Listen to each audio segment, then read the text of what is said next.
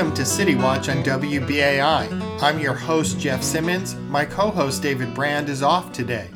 In the wake of the death by cop of George Floyd in Minneapolis, we've witnessed outrage and violence across our country, including here in New York City, where tens of thousands took to the streets this weekend, blocking traffic, setting police vehicles ablaze, and clashing with cops at marches. By early Sunday, close to 350 people had been arrested, dozens of officers were injured, and nearly 50 police vehicles had been damaged or destroyed, several consumed by fire. The city also saw dozens of stores looted, and all of this is taking place amid the COVID 19 pandemic when large gatherings have been strongly discouraged as we try to eradicate the virus. On City Watch, my co host David Brand and I focused largely on city issues, but what takes place across our country and across our world is always on our minds, and we are not immune to the frustrations and the anger that touch many of our lives. So, on today's show, some of the interviews you'll hear are about city issues, and those interviews took place before the incidents of this weekend. But we did not want to ignore the days of protests and violence, those that might continue, particularly as we see many cities across our country imposing curfews, as we see a president who inflames tensions instead of pacifies, and as the National Guard is being sent to some regions, all following the death of George Floyd. Earlier today, Mayor Bill de Blasio and Police Commissioner Dermot Shea addressed the demonstrations and violence that raged across the city this weekend. We look at the events of the last few days and understand that there are real issues that must be addressed. There are many things I can tell you that I think were done right by the NYPD, especially the level of restraint. But there also were mistakes and there were individual actions that must be fully investigated and that must lead to accountability. As I've said, we need an independent review of what's happened in these days. I want to commend the restraint that we saw overall from the NYPD. That is crucial to keeping the peace in the city and respecting the right to peacefully protest. That's what the NYPD has done for years. That's what they did yesterday. And to anyone that is out there today that wants to come to New York City or come out of their house and participate in a protest, I said what I've said for the last three days. We support you. We will be there with you. We will work with you. We want to organize with you. And we're going to make sure that everyone has the right to peacefully protest and assemble. But we are not going to tolerate destruction of property, having our officers put into harm's way, or any civilians put into harm's way. I saw some things yesterday that concerned me as I drove around the last two nights, whether it was Brooklyn or Manhattan, where there is an edge. People want to protest, but I've seen disturbances between protesters. I've seen disturbances between protesters and the general public. So we have to keep the peace. That was Mayor Bill de Blasio and Police Commissioner Dermot Shea. If you have followed the events this weekend on social media or on television, or picked up today's papers, you witnessed much of the chaos took place in Brooklyn, where you saw a police cruiser pushing into a crowd, people hurling objects at law enforcement. I spoke earlier today with Brooklyn Borough President Eric Adams, a former police officer himself, about his reaction. Thanks for joining me here on WBAI, Mr. Borough President. What does this say when you look at the actions that have taken place over the last few days, and in particular this weekend here in New York City and nationally, about the mood of our country? It, says a lot, and clearly the tone of this mood comes from the White House. The White House clearly divided the country, and we're seeing the byproduct of that division. And then when you look at uh, not only the Floyd case, but really look at what people, particularly in poorer immigrant and minority communities, have been experiencing all the way up to COVID 19, to what we saw uh, with several police encounters, even to the point of having a person call the police on a bird watcher. It's the accumulation of all of these issues that you are witnessing um, being played out right now in our in the streets across America, not only New York but across America. And I'm glad you mentioned that about Amy Cooper in Central Park because for me, a few days ago, that was the first thing that I saw that morning, and I was outraged when I saw that. But that's just one glimpse at what many people experience in America right now. How do you describe the, the tone of our country and you know the frustration many people have right now, which is leading them uh, to both peaceful and non-peaceful acts of resistance? It's so important to distinguish between the two. Uh, those peaceful acts we saw even played out on Staten Island and other parts in New Jersey. We actually saw police officers marching with uh, community residents because even the officers w- were outraged of what they saw. Uh, good people of the country must unite. And it doesn't matter what uniform you wear, what block you're on, uh, we must unite. And I think sometimes uh, the desire of that unification is drowned out by the loud, boisterous sounds of those who are really looking for division. If you look here, Atlanta, and a few other locales, you will see the righteous concerns of young people of dealing with police abuse is really being almost hijacked by those who really want to bring um, some form of destruction to cities. And if you do an analysis, even the young lady who threw the Molotov cocktail at the police vehicle at the 88 precinct, she was not from New York. Uh, we found uh, in the city on Eastern Parkway a bunch of Molotov cocktails and gasoline in the car. That vehicle was not registered here in New York City. so we have to be extremely careful that we don't allow professional agitators far right or some that may be at the extreme left, that they don't come in and hijack the real concerns that these young people have and endanger the lives of some of these young people. Uh, we think that we have saw and witnessed changes across America by using the power of our protest, the power of our voice. We've shut down businesses. We did so many things, but it should never be up there about the business of burning police vehicles, uh, destroying um, the homes of people and property. Uh, that is not how we send the message that we're looking for change. You can't use violence to change violence. The police commissioner sent a message of support to his, the members of his force this morning. How would you describe, though, what you have seen uh, from members of the NYPD over the last few days? That's a great question, and I don't think we could give uh, one analysis analysis to uh, the actions of the police officers because I, I have witnessed some amazing, courageous police officers uh, standing in the face of uh, so much tension that really a human being cannot really bear. But then I saw and witnessed some reckless behavior, driving over uh, people, continuously using a baton after someone is on the ground. Uh, the goal is to subdue. Uh, you don't want to use excessive force out of your frustration and that was part of the conversation I shared with the mayor.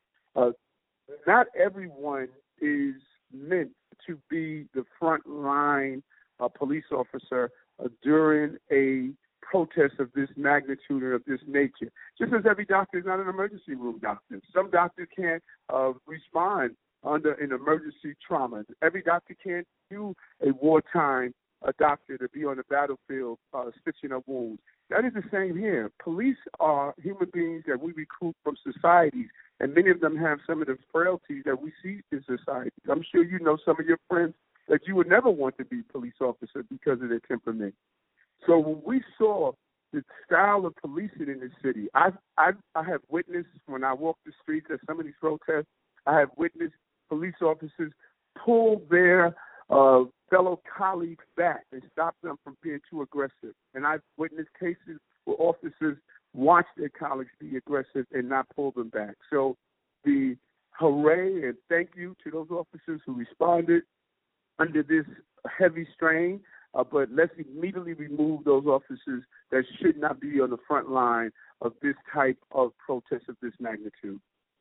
We look to our leaders for hope at this time. How do you feel the mayor has handled this here in New York City, and also our governor? Should the governor be more involved?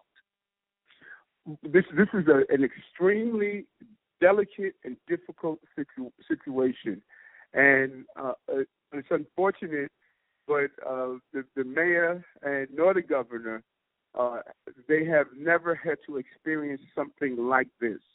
Uh, you know, we've had protests in the city and protests in the state, but we've never had a protest, again, a righteous protest that has been mixed with professional agitators. And we need to be extremely clear to understand we have professional ag- agitators. They know how to make incendiary devices.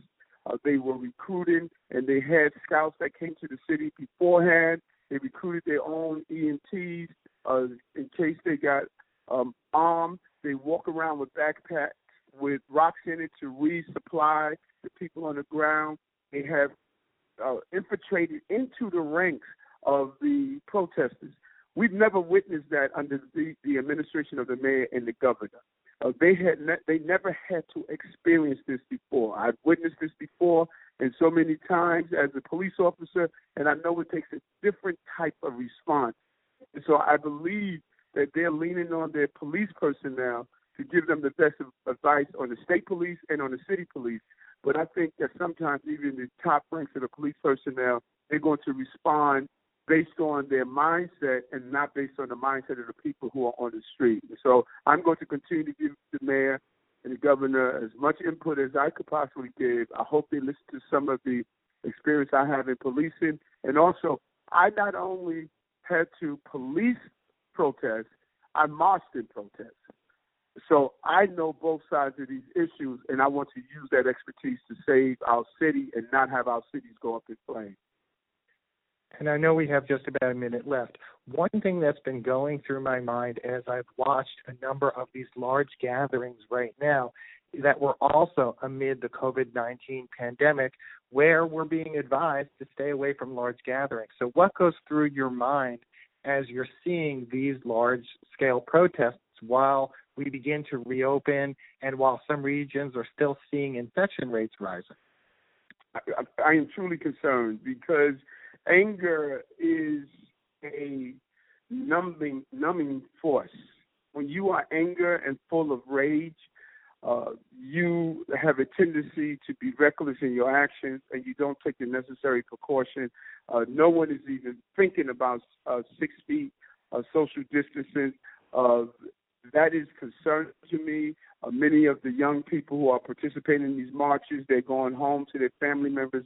Some of them are living with elders. I don't want to see an increase in infection. I find it almost impossible that we're not going to see an increase in, in infections of coronavirus uh, after the interaction we, we we witnessed on the street. I am concerned about that, and I'm also concerned about the mental health. Uh, remember, many people have witnessed an increase in mental health illnesses uh, during COVID-19, uh, based on the information that came from my healthcare facilities. And now they're seeing this playing out on their neighborhoods, in their streets, Flatbush Avenue, uh, Atlantic Avenue, walking across the bridge. This is traumatic for a lot of people, and we must be there. Uh, the good people of this city must be there to help our neighbors out get through this. And I believe we will get through it together if we all come together in the process. Borough President Eric Adams, thank you so much for joining me here on WBAI today. Thank you. Take care. Borough President Eric Adams is not alone. I've talked with a number of people today who are angry, who are frustrated. We've been in lockdown for months now, and many people are growing restless and hoping for the region to reopen, but also worried about a relapse of the virus. As we return outdoors, many of us are now going beyond our neighborhoods, and likely we're seeing businesses that we've come to know that are now closed, many for good.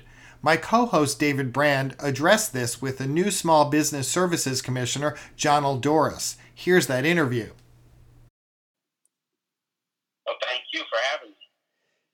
You're taking over at a pretty, pretty bleak moment for small businesses in New York City right now. Uh, a couple weeks ago, we had Queens Chamber of Commerce President Tom Grech on the show, and he said that because of the coronavirus crisis, half of Queens' 6,000 restaurants will not open and I or not reopen. And I imagine that's happening in boroughs and neighborhoods all over the city. We're talking about pretty quintessential businesses that set New York City neighborhoods apart. How will you and Small Business Services save these businesses? Yeah, so uh, yeah, first of all, thanks again for having me. And, and Tom, Tom's a great friend, um, and they do great work the chamber. Um, so a, a, few things, uh, you know, we should think about. Um, one, uh, you know, for our agency, what is our core function? Our core function is is providing resources and and services to businesses to help them, you know, start, grow, uh, and and operate. You know, and so part of what we will continue to do is deepen our work there, um, making sure that you know we make businesses survive through this time, uh, help them to like reach out to resources that they need. So we connect them to resources, be it uh, resources to for capital, resources for grants, resources to get them uh, sort of realigned and, and thinking differently about uh, you know their work and what they're doing and how they adapt in this environment. So I think a lot of that technical assistance and support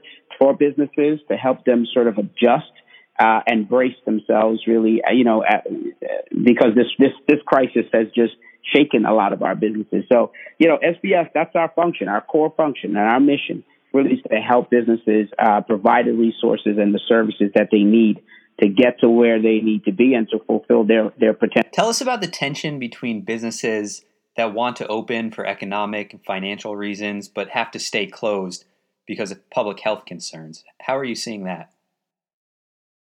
Yeah, you know, we are hearing that. The mayor has, um, you know, opened up his uh, sector councils, um, and we, you know, we're hearing and gathering information uh, because the one thing you don't want to do is to uh, start to reopen and start to you know, put in place certain types of regulatory requirements and, and, and et cetera uh, without speaking to the folks who will be impacted. And so, you know, we're talking to folks and we're hearing that this is a challenge, right? So folks are ready to go out, businesses are ready to engage, uh, but you know, they they are concerned about health and you know, the, the, what does it mean? Um, do we have to provide PPE to our customers? Uh, where do we, how do we even uh, pay for that? Like, where do we get it from? Do we have to provide for our employees? Uh, you know, those types of questions um, are being raised. Uh, that is a true tension and it's a true concern. Uh, but, you know, I think at this time we are thinking through that process, right? And the biggest thing that we can do and the best thing that we can do other than making sure that whatever we come up with as a regulatory framework is not harmful to small businesses. Um, the, the next thing we can do is to make sure that whatever that framework is, that we are very clear about what we're asking businesses to do. And I think that was the second sort of thing that we heard. We want folks to, uh, folks are asking us to be very clear, uh, very, very clear as to what the city will require us to do. And then once we get there, uh, they can, they can then begin to adjust, right? They can plan, uh, they can actually set up a course uh, with their business. They can make sure that um, they seek the right type of funding. Uh, they seek out the employees that they need. All that based upon our uh, regulatory changes that we are going to require, but also that we clearly state that. So um, there's true tension there, but I think if we can have their input in the regulatory process, and then after that, make it very clear what we're asking, so folks can plan and execute and give themselves the ability to grow. When do you think that might happen? Uh, you know, right now, uh, we again we are uh, we are having part of that happening now, right? The discussions are happening as we speak. Um, you know, uh, you know, uh, I believe it was. Uh, I want to say yesterday. Was it yesterday? Yes, yesterday. We had our, our meeting, our second meeting uh, with that group. Um, we will continue to meet on a weekly basis until we come up with the you know the right strategies. This is a these are a group of uh, businesses and business leaders, small business leaders from across the city. Um, and you know the end the end date uh, for cer- for certain we don't know when full reopening will come and happen. But you know as we prepare for that, and I think the mayor has constantly said uh, two things about that. One, whenever we reopen, we're going to have to do it in a in a smart way, in a way uh, that is based on science and based on our uh, health healthcare professionals. And then the second part is that we we we don't want to open and then uh, in a way that will reintroduce what he calls the boomerang effect, right, where we sort of end up right back where we started. So that's why I believe we're you know sort of taking a very careful approach to this. uh, but we are being deliberate about eventually when we get there what it would actually look like. So we've been seeing on the news and reading about uh, other parts of the country, even right here in Nassau County nearby, where in Suffolk County, where people are, are protesting to reopen the economy and saying we're out of work, uh, we need to reopen. And there was a, a, relatively small gathering at City Hall recently doing the same. So I wonder how you think that might play out in New York City. Are you preparing for similar types of demonstrations? I, think we, you know, I think the best way for us to, you know, uh, speak to our citizens, our businesses, is to really engage them in understanding, you know, our process and where uh, where we will end up. You know, a lot of times when folks are aware of sort of the the the end goal, where we're trying to end up, where we, you know, when things are clearer to them, uh, you know, I believe folks are, you know, will lend themselves to to understanding a bit better uh, where the city is going. I, I think the challenge again is is is that you know we're in a crisis that we've never seen before. Um, anything like this at this magnitude for this so long of a time, right? It's so it's hmm. sustained. The sustained challenge is what I think a lot of our small businesses are dealing with, and um, there's a level of frustration that comes with that. Um, you know, if you're an entrepreneur, you, you're you, you're dri- you're you're driven right to like to do things. You you're you're looking for opportunities. You're out there. You're you're work the way we traditionally even uh, do business in the sense of uh, you know face to face, right? Like a lot of that is, is is no longer there. We can't shake hands. We can't mm. go to meetings. We can't you know it, it is it, it's incredibly um, uh, difficult for businesses right now. Um, you know, and and with that challenge, and and so we hear it, we get it. Um, I think for us, it is we have to make sure, uh, first and foremost, that folks are safe. And if, if, we come to the place where you know our health professionals um, and authorities, uh, we have the green light to begin to to to re-engage in the community life like we thought we did that we were able to do before, and and, and the processes that we've had before and, and the way that we speak and, and, and, the way that sorry the way that we did business in the sense that there's a personal connection there um, you know I, I, kind of feel like we, we'll be okay. So even even before the coronavirus crisis small businesses were facing some pretty serious problems especially related to rising rents and a loss of control uh, when it came to the landlord raising rent. And so you're talking about what SBS focuses on, and it's a lot of providing resources and helping businesses cut through some of the bureaucratic red tape. But advocates for small businesses say that there's a more fundamental problem, and that's those high rents. Um, there's a proposal before the state legislature right now for good cause eviction for residential tenants. That means a, le- a landlord can't just get rid of a tenant or arbitrarily jack up the rent when the lease expires. Basically, the tenant has the right of first refusal uh, to remain in place. Is that something you support? Do you support that type of bill for small businesses? I, I, I think at this point, you know, we sort of we definitely understand the challenge with rising rents. Um, I think it's probably the, one of the top three things that uh, businesses, uh, particularly in our city, talk about. Uh, the PPP federal program sort of capped it at 25 percent uh, of the loan that you you can get. So you know that's a challenge because you know in, in New York City it's different, right? We we have our higher rents, and so um, you know we've lobbied and and and pushed uh, at the federal level to get uh, that number changed or be a bit more flexible, so our small businesses can actually um, get uh, the resources they need to pay their rents. Um, we also do, you know, provide commercial lease assistance program uh, which is you know helping our small businesses um, navigate the legal challenges um, with with their landlord, and so help them to figure out how to uh, have to negotiate um, sort of a redo of their rent, if I may, or um, some sort of uh, arrangement, um, deferment, if I may, um, or some type of um, reduction uh, for this time. And so we have uh, teams who we are working with uh, to help them do that. And so, I mean, and that's that's, uh, that's what that's what you what SBS did. In for example, with Neir's Tavern, right, the bar, the old, almost two hundred year old bar in Woodhaven, Queens, that was about to close.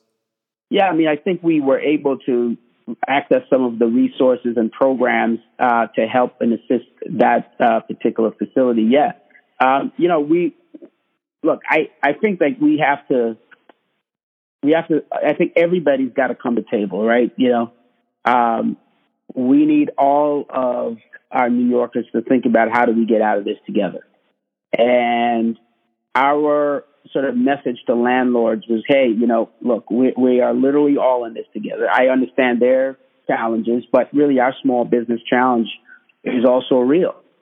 And, you know, our program uh, helps business owners engage with their landlords um, to discuss the changes in their lease, right, and their obligations.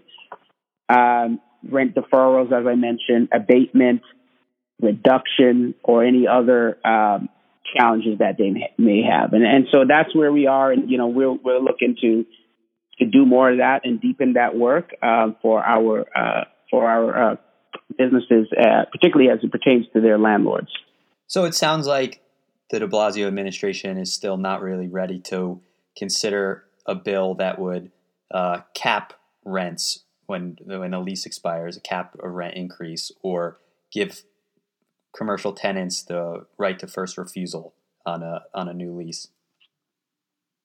I'm not saying that. Uh, I'm not saying that. I'm not saying we would or we won't. I mean, we don't uh, have a current position uh, on that particular bill uh, that I know of. We can circle back and and uh, back to you on that. But yeah.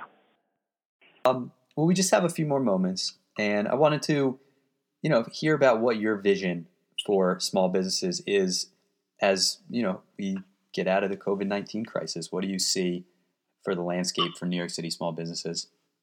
Yeah, well, I really appreciate that uh, question. Um, you know, when I came into this role, I think, you know, as I thought about, you know, what exactly uh, this agency should be doing, and and what is it that our small businesses uh, should be should be doing, and uh, there's really three core principles in which we will develop and build our strategy on. Um, and one, the first one is around innovation. Um, you know, we found that in this time, uh, those businesses who are able to uh, be innovative, uh, be able to, uh, you know, do things a bit differently, uh, be creative in their approach and how they run and structure their business. Um, we see that those businesses, uh, you know, are doing better. Um, also, you know, innovation is also on the government side. Like, like we need to, as, as SBS, we need to figure out and are doing that, but we need to do things a bit differently and what we can do, uh, you know, to be a bit more creative. The second principle is around uh, collaboration. Um, you know, normally in a business setting, you know, it's it's it's a little different. To uh, you know, we do things sort of on our own. Entrepreneurs out there just pushing, you know, pushing through uh, but we found out in this crisis that we need each other more than ever, right? Um, we have states competing against states with PPE. Uh, we've got our supply chains uh, being clogged up because you know the competition is so stiff. Uh, we can't get uh, you know products into the city and out. You know uh, all that is happening um, because you know the lack of co- uh, collaboration. And so you know how do we get business to collaborate more? How do we get the government the government to really collaborate with small businesses to actually make sure that they're reaching their full potential and being a help to them and not hindering them. And so that's part of it. And then uh, the third real, uh, I think the main uh, one of the main issues um, is around adaptability. You know, how do we get our businesses to be more flexible?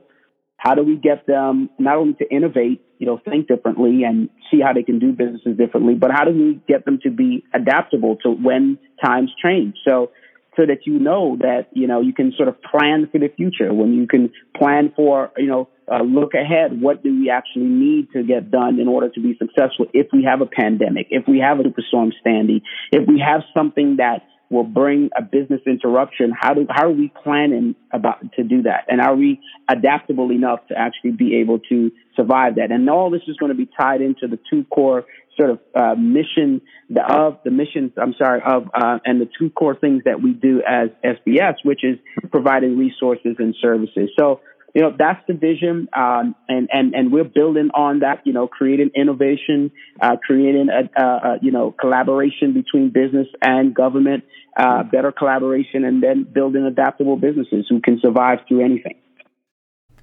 That was my co host David Brand speaking with the new SBS Commissioner Jonnel Doris. You've been listening to City Watch here on WBAI 99.5 FM and streaming live at WBAI.org. I'm your host, Jeff Simmons.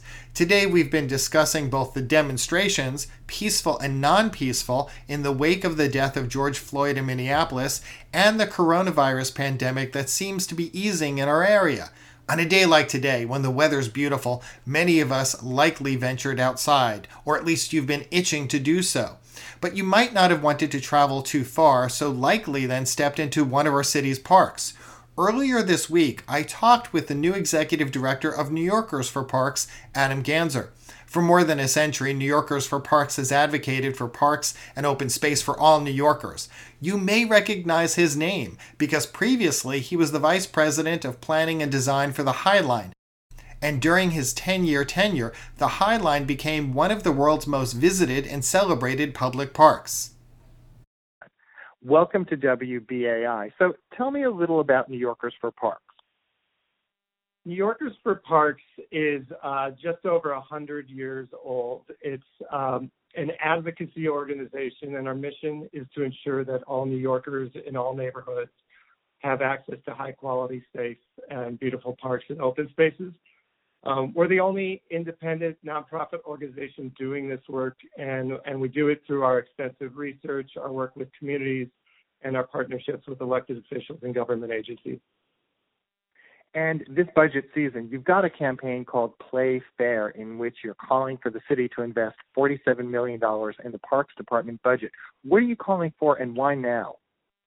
Well, it turns out Play Fair is, is a multi year campaign. Our first year was last year, obviously pre COVID, um, but really responding to the historically underfunded and underfunding of the Parks Department. Um, the $44 million that we asked for last year was primarily focused on jobs, and the same thing is true this year. Um, we're looking at creating and preserving positions for park rangers, park enforcement, gardeners, et cetera. Um, while it was absolutely relevant last year, it couldn't be more relevant this year with the historic budget cuts that we're looking at uh, in the news and the amount of people that are relying on our parks and open space now um, as the summer approaches.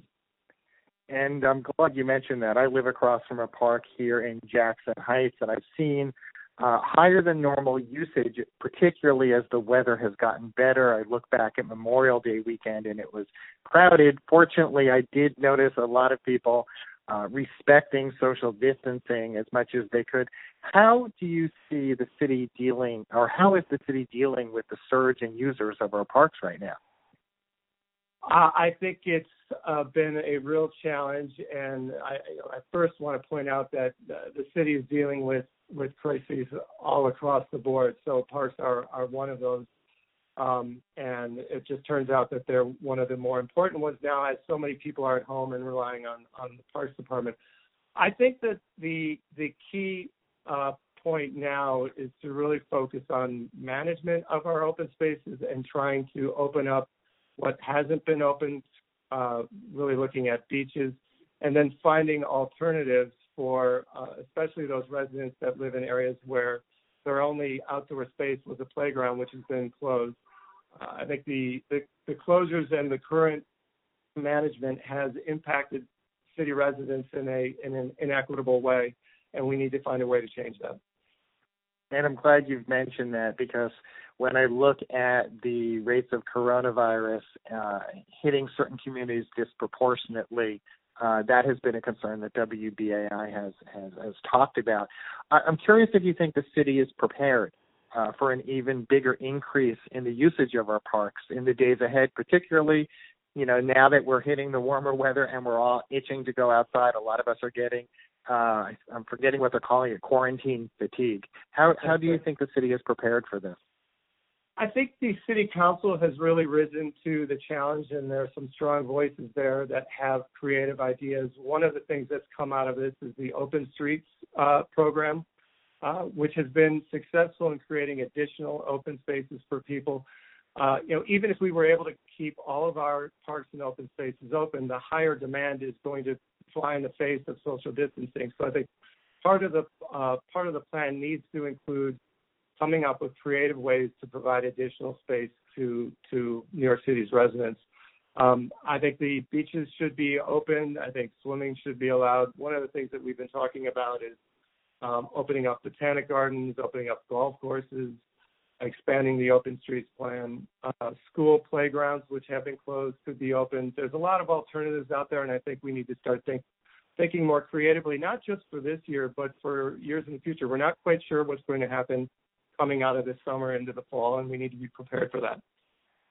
I'm glad you mentioned that because my next question was about long term. That in dealing with a lot of the nonprofits I work with right now in my full time job, they're focused a lot on short term needs, but they've started planning for long term. So as you look more long term, what are some of the needs that you think the city should address or should consider? I think there is a real need for additional park space in New York City, and uh, we have one of the uh, one of the best park systems in the country, but we have not done a lot of park building in the last number of years.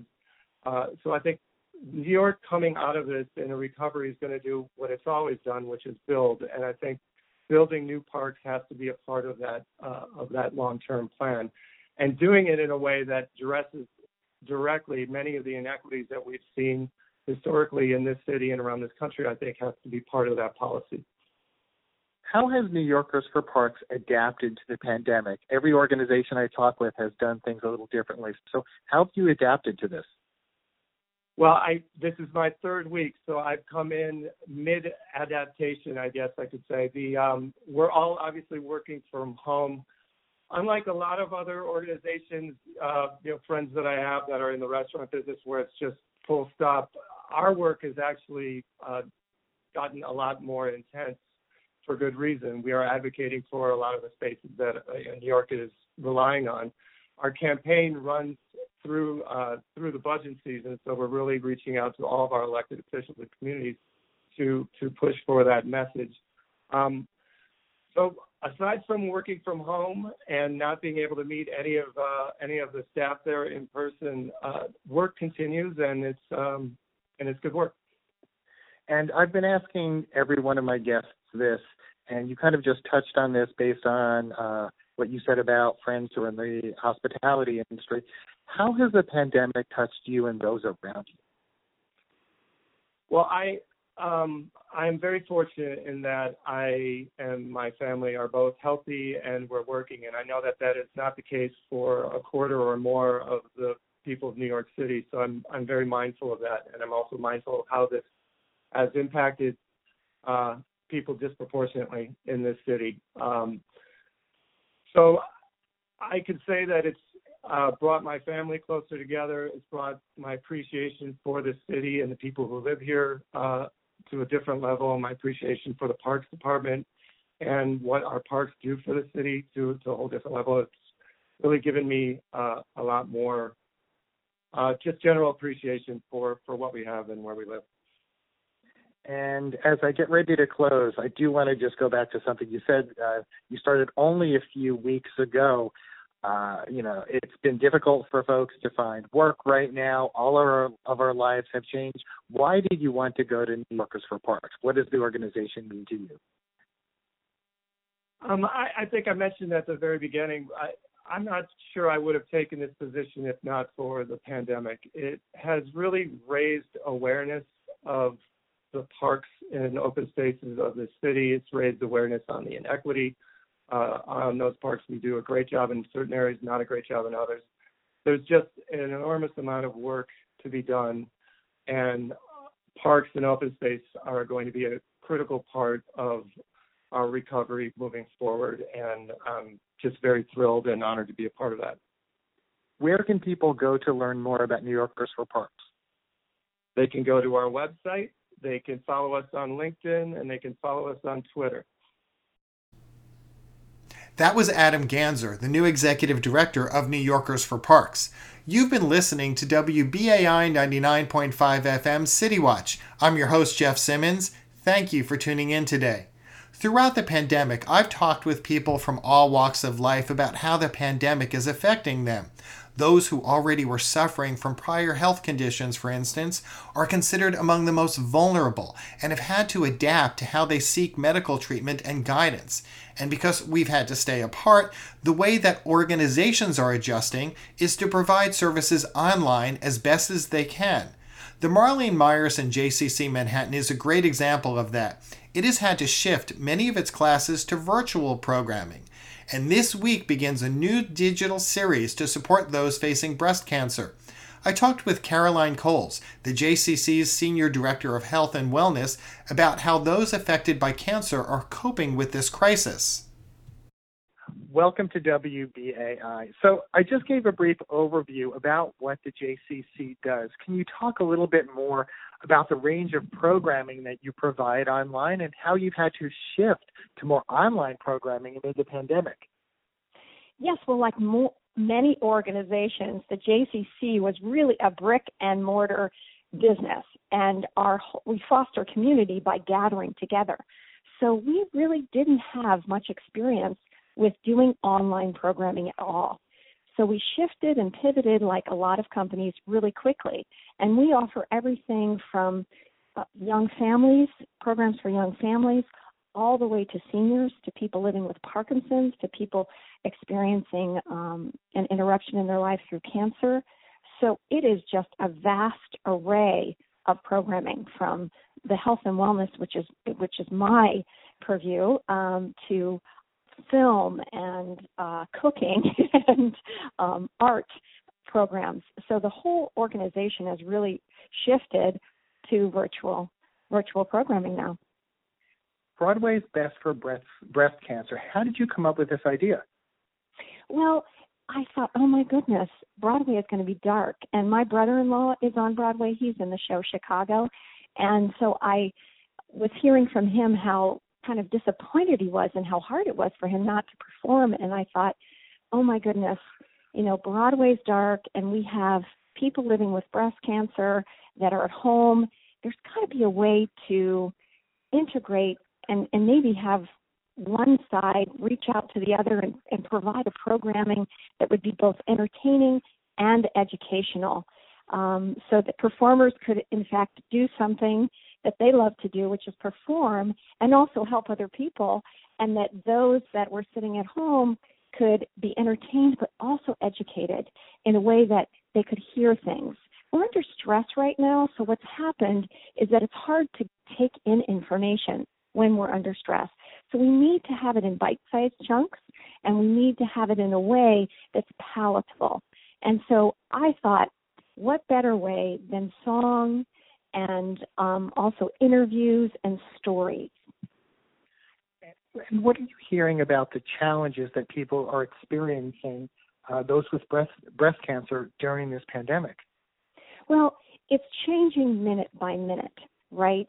Because of the situation.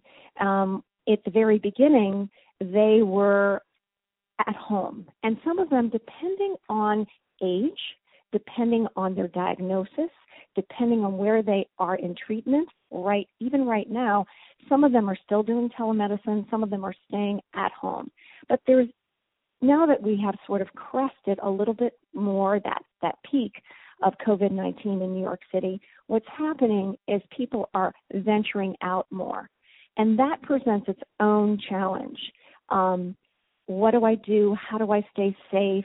Uh, and for each individual person, it's different. So they, of course, need to, to consult with their medical professional. But I'm seeing the full range of um, situations from our participants in our cancer care program. Some that are really sheltered in place, and they're going to be for quite some time until there's a vaccine, and others that are further along in their diagnosis and their treatment, and they're able to go out um, outside and carefully wearing masks and all that. Um, so it depends. The first episode is Monday, June 1st. What will take place? Well, in the first episode, we're going to talk about the power of story. we're going to hear from Mandy um, Gonzalez about. She actually is going through breast cancer treatment right now, and she's on Broadway. She's in Hamilton, and she pay, plays Angelica Schuyler, and I think she's been in that role for about three years. So we're going to hear from her what it was like to receive that diagnosis and then how that affected her Broadway performing, what she did to stay uh, performing, and how she managed her, her treatment, and what she's doing right now. And then psychologist Maria Sirois, whose specialty is creating stories, hope from stories that are when we're going through really tough and dark times. That's her that's actually just something that she does. She is a positive psychologist and she works a lot. She worked originally, you know, 20 years ago with uh, Dana Farber and, and kids with cancer, and she actually had to deliver that kind of news. So we're going to talk about what is it like for professionals to deliver that kind of news? What is it like for people in treatment to hear that kind of news? And then how can we make that narrative a, a heroic or a story of hope? And I should ask, uh, as far as making this series possible, were there any partners or donors, funders? Oh, yes. This whole uh, our cancer care program is funded by BreastLink New York and by uh, it's sort of the brain uh, child of Dr. Uh, Alison Estabrook, who will be the medical expert on the show as well, and she'll be there to answer both Mandy's questions and the audience's questions. And right now, like we were talking earlier, what what is it like for people living with cancer during COVID-19? Well, it's so individual. So we want there to be an opportunity for people to ask their questions from a medical expert. So the JCC Manhattan is sponsoring this and BreastLink New York. We're very fortunate to have those sponsors. And we're being endorsed by the American Cancer Society, by Sharsheret, and also by the NIA Technique. And over the course of the five uh, events over the course throughout June, what are some of the topics that you will explore? Well, each each episode we want to take on a different challenge and we want people to start to get to know Mandy and her journey a little bit more in depth. So in the second episode, we're going to be interviewing um, Kelly McGonigal, who is a psychologist as well, and her specialty is understanding what the brain does under stress. And her recent book, The Joy of Movement, talks about how movement, not so much exercise, although that that's important too, but movement in general can help us shift our mindset and also help us uh, alleviate depression and help us motivate us, especially when we're going through a healing journey. And she's going to talk, she's going to do a fun segment about how to use movement and, and find your power song how to use music as well and what happens in the brain with music. And of course, we're going to have some of Mandy's Broadway friends singing um, as well duets with her. So it should be really fun. And, and I should ask, uh, because we've only got just about a minute or two left, by the end of the series, what do you hope to achieve? What I hope is that people will understand and have some knowledge of the power of their own body to heal. The body is genetically coded to, to find homeostasis and to heal itself. And what I want people to know is that they can do something to aid their healing, right? And that they can also um, have a good time and they can see somebody and meet people that are going through this journey and see how they're doing it and, and get some inspiration. I guess it's really a series about hope. And as I wrap up, how can people learn more about this series? Where should they go? Well, jccmanhattan.org is the, the, the hub to find all the information about all of our programs. And then, you know, forward slash cancer dash that care is, or dash care is how to, or just search on the website for cancer care and you'll find it. It's easy to find. Caroline Cole, thank you so much for joining me here on WBAI. Thank you, Jeff. It's been a pleasure. I hope everyone will join us every Monday in June at 6 o'clock Eastern Standard Time. You've been listening to City Watch here on WBAI. I want to thank you for listening today. I realize that this is a very difficult period for many of us, and I hope that WBAI has been able to bring you even a modicum of comfort and hope during these troubling times. I thank today's guests Brooklyn Borough President Eric Adams, SBS Commissioner Jonnel Doris, New Yorkers for Parks Executive Director Adam Ganser, and the Marlene Meyerson JCC Manhattan Senior Director of Health and Wellness Caroline Coles, and of course, my co host David Brand. I'll be back this Thursday at 5 o'clock with Driving Forces, and next Sunday, David takes over here at City Watch. If you missed any part of this show, just go to WBAI's website at WBAI.org, click on Programs, and then Archives. I wish you the best of health in the coming period. Thank you again for tuning into WBAI.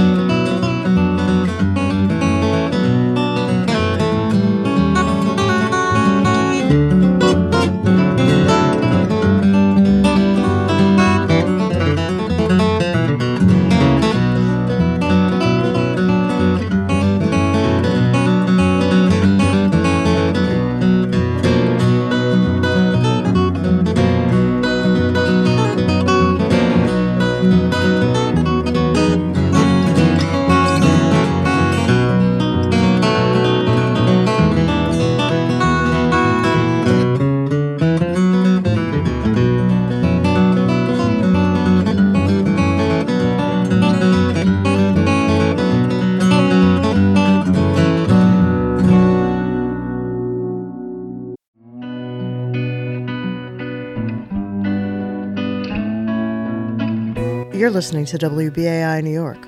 I'm Celeste Katz Marston. This is New York in Crisis, WBAI's Coronavirus Diary. My name is David German. I live in Watermill, New York. My wife, she um, has been diagnosed with Alzheimer's. It's got to be about six years now. I am the main caregiver. I have not been going to the city. Our business is closed. So it's really a 24 hour a day. I am taking care of my wife. Everything from bathrooms to feeding, and every minute that she is awake, you have to be very alert. Things can go wrong so fast with Alzheimer's. It's trying to keep things as normal as they ever were before. At the stage uh, Linda is at now, she does not understand the uh, virus. So we've had this conversation many times, but she doesn't understand why we can't see other people. On the flip side of that, she's happy that I am here nonstop.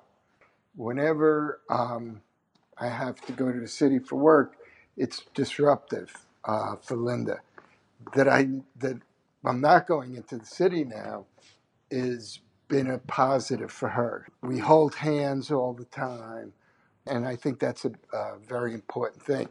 The physical contact, the smiling, the never for the caretaker never get upset in front of the person with Alzheimer's.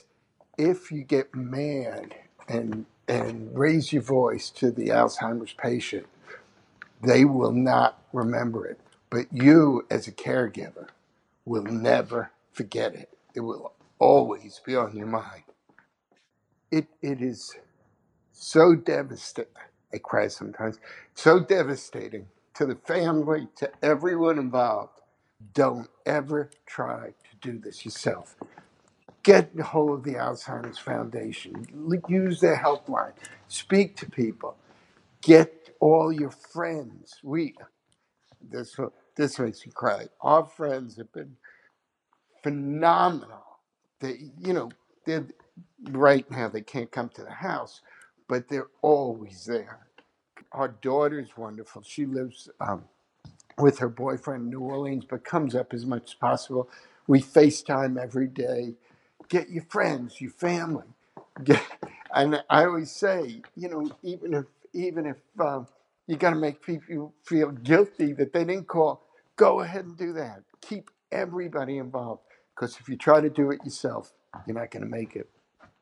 I think the thing any any family involved in this, the only thing you have is hope. I'd say we're going through it together, and um, she really appreciates it. At least a few times a day, she'll she'll give me a big smile or say, "I love you." She won't remember my name, but she'll. I'll do something. You know, we're holding hands. Um, I'm helping her go to the bathroom or whatever, and um, she'll say, "I love you." That's a home run for me. That's enough. Just that that reward. My wife just raised her hand because I think she wants to talk to me. Just say hello. Just hello. Linda? I don't mm. know anything. Okay, just say hello. That's all. Who is it?